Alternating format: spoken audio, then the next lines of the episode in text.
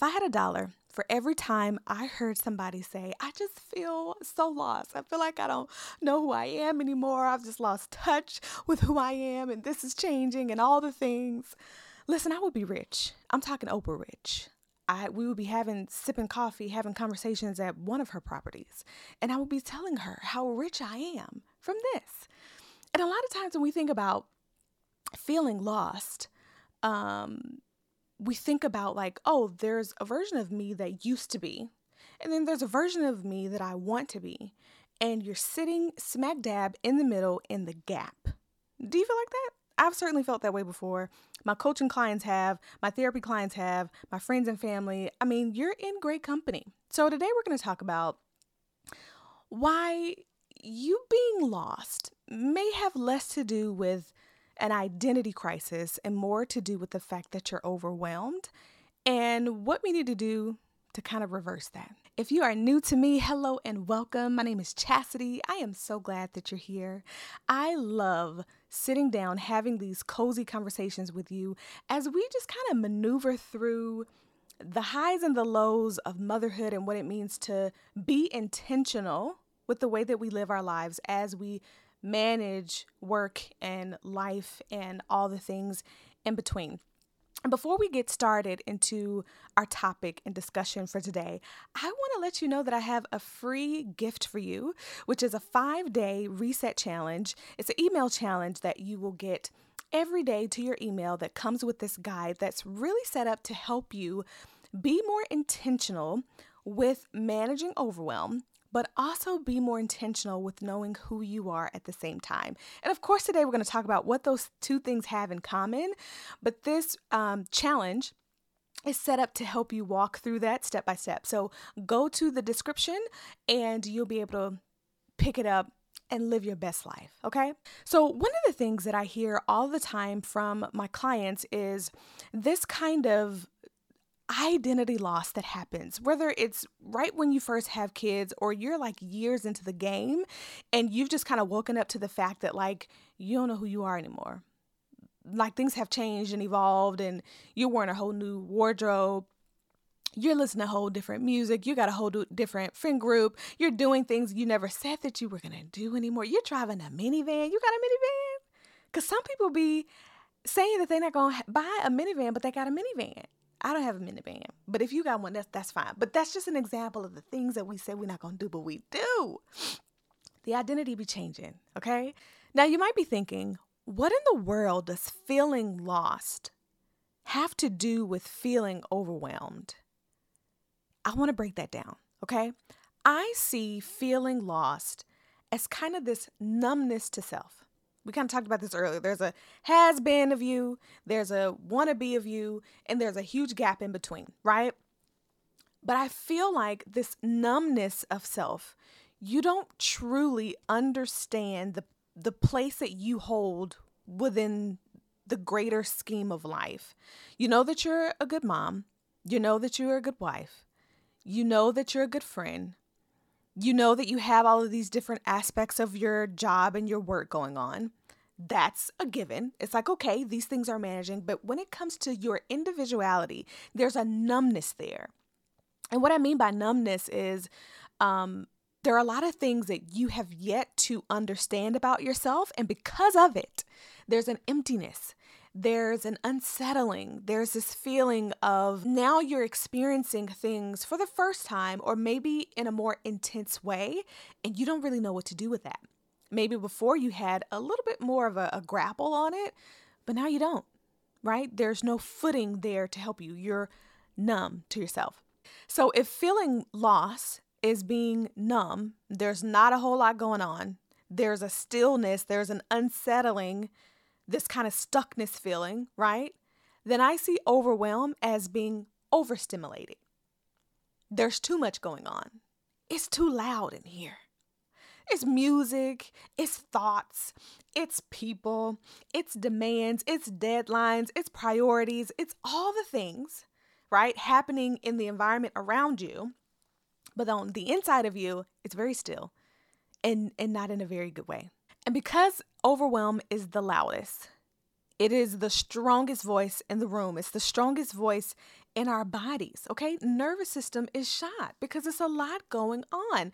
Because that is the case, we tend to put all of our energy on decreasing overwhelm only.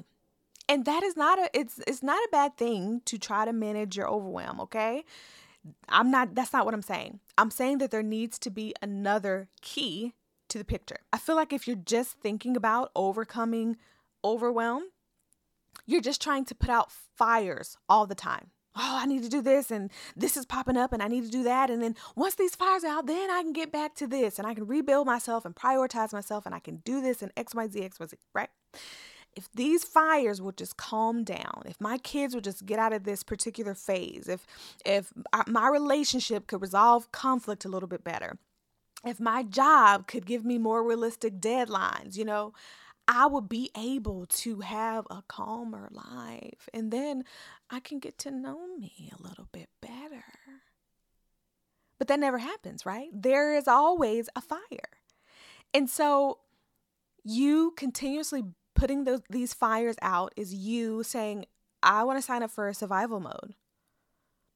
And what does survival mode do to your body? It says we have to fight with every nerve in our body to stay alive. It's it literally feels like it's in a state of threat. Like, coach, we can't sleep because what if something is going to attack us? That's how your body feels. Even though you're like, okay, I feel, I, I, I know my environment is safe. No one's going to break into my house. Your body does not know that. And so it's sending these signals like we're not safe. There's something, there's a fire happening around us, within us, okay? That's telling us we cannot relax. This is not a time of rest for us, right? And so I think I've mentioned this before, troubles with sleeping, um, even issues with appetite, all of those things come from overwhelm, and you're focusing on, how can I stop being overwhelmed? How can I stop being overwhelmed? If I put this fire out, I'll... listen, it's the burnout cycle. You know it, you've lived it, right? So instead of starting out with trying to manage overwhelm, I have another solution for you. I think you should start off with learning yourself instead. And I know that probably sounds a little crazy, but go with me. Just go with me. Can you do that? Okay. I'm not talking about the learning yourself or your, the connecting with yourself. Like, um, figure out the music that you like. You know what I mean? Like, figure out um, the exercises that you can do on this side of yourself. Think about... Um, your new wardrobe. Like, all those things are fine and dandy. And yes, that is a part of yourself. It's very surface level, but it is a part of yourself. So yes, do that. But also no, we can't stop there because there is so much more to you than what you do and what you consume. And I think a lot of times we gravitate towards those things that we do or consume, and we call that that we call that who we are, right? I'm the type of person who does this. I'm the type of person who wakes up, you know, at nine o'clock on Saturday morning, and then I do an hour workout, and then I go to Target, and then I come back and just kind of freshen up the kitchen, and then I do this, and then I go on a sexy little date night, and then, okay, that that's fine and dandy. Though you needed that, those are good things to do. I'm not telling you to stop doing those things, but what happens when you cannot do those things? There has to be more about you that does not have to do with doing or consuming. I just want to let that marinate just a little bit, okay? So when I talk about the big three, okay? So the big three, when it comes to connecting these two, make them speak to each other, this numbness and this overstimulation, nothing is happening, everything is happening, how to make them, like, you know, be nice to each other so that you can live your life, because that's what we want. The first of your big three is learning about your emotional overwhelm. So internally, there are triggers that happen for you that give you warning signs that tell you, um, this hurts my feelings. the other day I'd asked my husband for um, help with something. And I was certain, okay, I was certain that he was going to just be like, yeah, send it over. I have I have no issues with that. Uh, but he didn't. He kind of set a little a bit of a boundary, and I was hurt. I, I was thinking, sir, this is not how this works, okay? Do you know how hard it is for me to ask for help? And then you want to come back and tell me no? The upset that I felt. Before me asking for help, I had identified a need so that I could ask him. Now, it ended in us kind of figuring out how how I could get that need met, and all is well, okay? But the reason why I brought that point up is I would have never gotten to that end result of us being able to communicate and find a solution that was going to work for the both of us and ultimately help me meet a need that I had, um, had I not known what I needed in the first place. Sometimes we want people to automatically know what we need, because if it comes from them, if they know it, if they can read our minds, we don't have to. You sometimes will expect people to know what you need, what you got going on, without you yourself knowing it. And that's not fair. And if you would just kind of sit and think about that for a little bit, the example that comes to my mind is like, you're hungry, right? Your husband says, hey, babe, I'm about to go uh, pick something up. What do you want to eat? And you're like, mm, I don't know. What do you want? And then they name something. You're like, I don't want that. Why would you mention? Why would you mention that? Okay. There are plenty of options out there, but it's like, how, how are they supposed to know what you want if you don't know what you want? So first, really, one of one of the biggest ways to get to this knowing of your needs is really taking inventory, looking at the patterns that happen um, throughout the week or even throughout the day, right?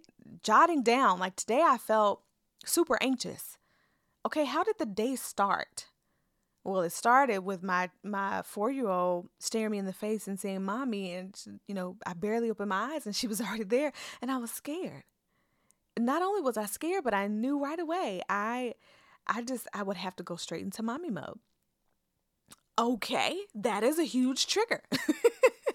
Like, that would be a trigger for anybody. That would be upsetting for anybody to have their day starting off like that.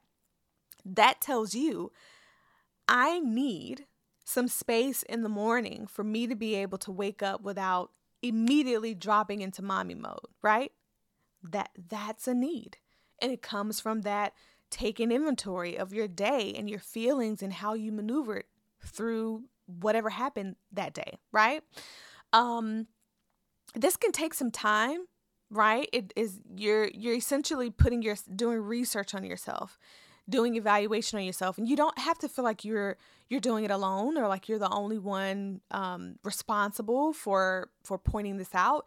You can ask people that are around you, hey, like, are there some some patterns that you known about me that stick out to you, like some things that maybe you're like, oh, you can, it's a little spot of improvement. Now, only ask the people who are going to be honest with you but kind with you. We don't want to be out here asking people who are going to lie. Okay. And we don't want to be out here asking people who are mean. And hopefully you don't have those people in your life, but you just never know. Um, but yeah, ask them. And hopefully they'll tell you, they'll give you some pointers of like, yeah, it, you know, you get a little, um, you get a little snipey sometimes with the kids around, you know, this particular setting, dinner time, when we get ready to go out or whatever it is, and work yourself backwards to say, okay, if I get super anxious when, whenever we're going out to eat, I'm talking a lot about food. I told you I was rich and, and I'm eating with Oprah. I think that's why. Um, but when we get ready to go to the restaurant, we're eating out, uh, it makes me super anxious because I feel like, you know, everyone else is watching me and, Um, they, they think I should take the kids out of the restaurant and when they get loud and fussy and all these things. And so one, that gives you a clue of, um, thinking through the fact that not everybody is, is watching you. They don't care that much, sis. They, they, they worried about their own selves. And even if they are watching you or tuning into you, listen, this is a normal part of the child development life cycle. Them crying has nothing to do with them. They're going to be all right. Okay. So that's one thing, right? Allowing yourself for that to be okay. If people are watching, and maybe you need to work through that. Where is there shame or unresolved issues related to you appearing to be out of control in front of people? Mm-hmm. Yeah, that's a big emotional need for you to think through and dig through the fact that your perception or your image in front of other people is more important than you in that moment and what you actually need. That that would be a pointer. But you see what I'm saying? Like working through some of those patterns that happen in your life um, on a day-to-day basis, taking inventory, asking other people and having them join in on the conversations. Very important, very helpful, right? The second of the big three is environmental overwhelm. So this is really particularly around things that happen outside of you that you don't really have a whole bunch of control um, over, but because they frequent you often. So let's think through work, right? Um, so if you are working for someone else, you're not an entrepreneur, you're working a nine to five, you're in corporate, and other people get to determine your deadlines. And you know, that's something that you can't, maybe you can negotiate a little bit. Like, coach, can I get this to you on Wednesday instead of Monday? Like, there might be a little negotiation with that, but you still got to get it done. Okay. Even if you own your own business, you are kind of setting up your own deadlines because there are things that have to move in a certain order and time frame in order for you to serve the people that, that you love to serve. Right. But Environmental, environmentally, there can be these moments where we feel like what's happening um, around us is all consuming. But just like with the emotional overwhelm, pinpointing what exactly is it about that deadline that's making me feel this way? Is it something that you truly don't want to do? I had a coaching client a couple years ago, and we would we were talking through her relationship with her job and how, you know, she had climbed the, the corporate ladder. She was feeling good um, about the success that she had been able to acquire so far, but she was completely unfulfilled. So it wasn't about deadlines. It wasn't about even office politics. Well, maybe a little bit. It wasn't about, um, a lot of the the kind of ins and outs or day-to-days of a nine to five. It was the fact that she was doing work that she didn't really want to do. It was not really connected to the values that she wanted to express at this point in her life. So listening to some of those trigger points that come from your environment actually do point back to you. It's all related, you know? They actually do point back to you to let you know, hey, check in on this.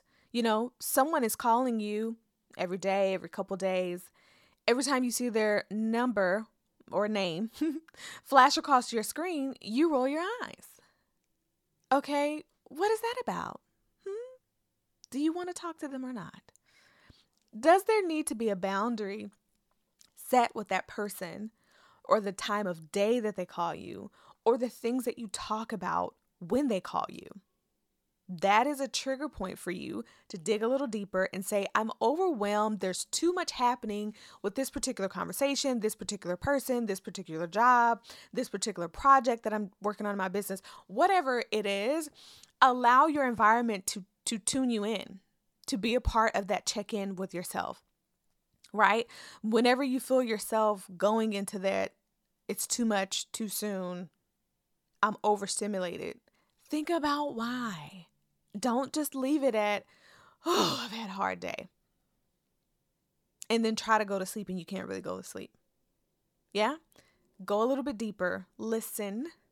We've talked about listening to ourselves, listening to our bodies, listening to the things that are coming up for us all the time. Listen to that. The third one of the big three is really being able to manage the expectations that are causing you overwhelm. Now, this expectation overwhelm can also point back to number one. I feel like they all kind of do. You know, it's a it's a it's a trio that are connected with strings here. Um, but expectation overwhelm is thinking that you are always behind. In some way, some fashion, you are missing the train and you feel like it's never going to come back again, that you've, you've missed your shot, um, you've missed your window, and that's it. That's one form of expectation. Another form of expectation is this kind of uh, idol version of you, the one, you know, she does everything right and perfect, and she doesn't yell at her kids. She doesn't ever buy takeout instead of doing the home cooked meals. You know, she gets everything done at work. She never rolls her eyes at her boss. She never gets frustrated at the emails from from her customers. She just, she lives her life on a beat and she never skips it. Oh, oh, oh. Listen, she has it going on. She she got it going on.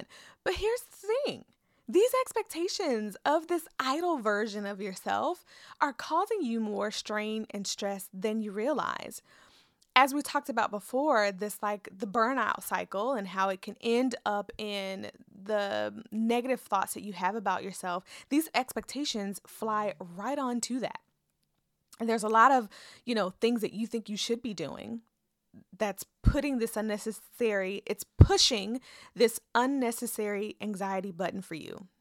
Girl, it needs to be happening now. Bah! And your body's like, oh, now, now. She said now. Everything is urgent, which means that nothing really is urgent. Everything is important, which means nothing is important. But you're telling your body, your system, your alarm system, we are in threat mode, we are in go mode, everything is on fire, and if we don't do something right now to put it out, everything's gonna burn. Everything's gonna burn. Check in with your expectations around um, timelines in your life, where you should be. Um, maybe you feel like you should have this whole motherhood thing figured out by now. And I honestly feel like we will always be learning and always evolving in that. Maybe you feel bad about um, the way that things have just shifted with your relationships and your friendships around you. And your the expectation is that it was supposed to stay the same. And that's not true. It's not realistic. So expectation overwhelm is very big, it's very huge, it's very sneaky, because sometimes we don't always know that it's happening, because we, the more you consume other people's lives and other people's stories, which that's all of what social media is, right? The consumption of someone else's information, the more you do that, the more it sinks into your spirit and your noggin, um, to let you know that their information has to be your information. And when you take their information as your information, you intuitively put up this timeline and this idol of yourself. And that is causing you overwhelm. Take inventory of that. Where is that coming from? Do I need to unfollow some people? Do I need to have conversations? Et cetera, et cetera. I think the beautiful part of being able to walk through the big three, right? Emotional overwhelm, environmental overwhelm, and expectation overwhelm is the fact that you get to, one, identify your needs in that area. But because you've identified those needs in that area, you are kinder to yourself. We like to talk about self-compassion as if we can just pull it out of thin air. Say, there we go. Now I'm just going to smother myself in a little self-compassion and all is going to be well on earth. It don't work like that, do it? I know. I know it don't work like that. But here's why. Um, if you don't know where your frustration, where your overwhelm, where this feeling of being lost is coming from, you are quick to blame. And if you don't have um, something tangible outside of you to blame, you're going to blame yourself. And it's hard to be kind to something, someone who you blame as, you know, somebody who's done you wrong, someone who has hurt you. But when you know that, oh, I actually get frustrated and, and yell at my kids when they come home from school and everything is everywhere, or I'm pick, picking them up from daycare and they're screaming in the car, it's because it's literally too loud and I'm a little sensitive to the sensory of noise all the time. So I just, I, I'm not a bad mom. I'm not too short fused. I just need to figure out a way to bring that noise level down. You know, they're kids. They're going they're going to do what they do. My kid's yelling right now. I hope you can't hear them. Um, they're going to do what they do, right? So you can't necessarily just like, okay, y'all be quiet all the time. But what what can you insert? What quiet time can you insert to kind of combat that? Um, I heard someone kind of talking about noise cancellation uh, headphones or, or earphones, things like that. Like that's a that's a very simple way to connect to yourself and to um, combat overwhelm and be kind to yourself. Why would you withhold things that are going to help you? When you do those smaller things for yourself, you're creating that space for you to be um, rediscovered. It's like, oh, if if that worked, shoot, what else can work? Oh, I actually am one of those parents, and this is a personal testimony, okay? When I first had my girls, um, I'd gained a whole bunch of weight. There was a lot going on with my body. And because I had been scrolling Instagram and trying to catch up with the girlies, and everyone was wearing leggings and dark clothings and neutrals and all the things, and I was consuming that, I felt like, okay, well, I guess that's the mom look. I guess that's what I have to deal with. So I revamped my closet with things I don't even like. And once I started to realize, oh, it actually makes me feel good when I dress a particular way, kind of like I used to, right? I don't care if someone thinks I'm doing too much because I have on this type of shirt and not a t-shirt. I don't care if you think I'm doing too much if I got on jeans and not leggings. I don't want to live that life. And listen, no, no, no shade against you if you like leggings. You got on leggings right now, don't you? Bless it. That's all right. That's your life. I'm talking about my life, okay? And the point in the point in that is when I started to dress more like myself, give myself permission to put on clothes and buy clothes that I like versus what I thought, you know, I had to, to wear, I was like, oh, I feel better. And it's like, well, coach, what else can I do? What else is, is, is floating around in there that needs to come out? And so, and also because of that, when I get up and I get dressed in the morning, I ask you over on Instagram, did you get dressed today? Um, a part of that is it, one, it helps me feel better. So I'm sure it can help someone else feel better to have that reminder. Um, but also when you feel like you've given to yourself, the overwhelm of trying to give to the environment that's around you becomes a little less hectic. It becomes a little less overstimulating. It doesn't take it all away now. You know, putting on a shirt, it's not going to completely take your sorrows away. But it might help. You never know unless you try. Okay? So the moral of this story today is you are not lost. You might just be buried under overwhelm, doing too much too fast. You're not, the, the emotional overwhelm that you're experiencing, the needs that you have with your emotions, they don't have an output. And so taking inventory to see what it is that they're trying to remind you of is important. Um, you might be overwhelmed by the things that are happening in your vi- environment. Maybe it has something to do with deadlines and there's too much on your plate. Maybe it's because what's on your plate is not aligned to your values. Mm-hmm. Um, the other part of that, right, is that maybe you have these expectations that are driving you to be on an endless treadmill walk situation. You just think you're moving forward, but you're not. And you feel it. You feel the burn, but you have not moved. My goodness. Remember these things, okay? Yes, we need to think about managing overwhelm. But we also need to think about how the connection to self can actually help us manage that overwhelm in and of itself. I hope this was helpful. Join me in the next one. Check out the five-day free reset challenge that is available to you in the description, and we'll chat soon.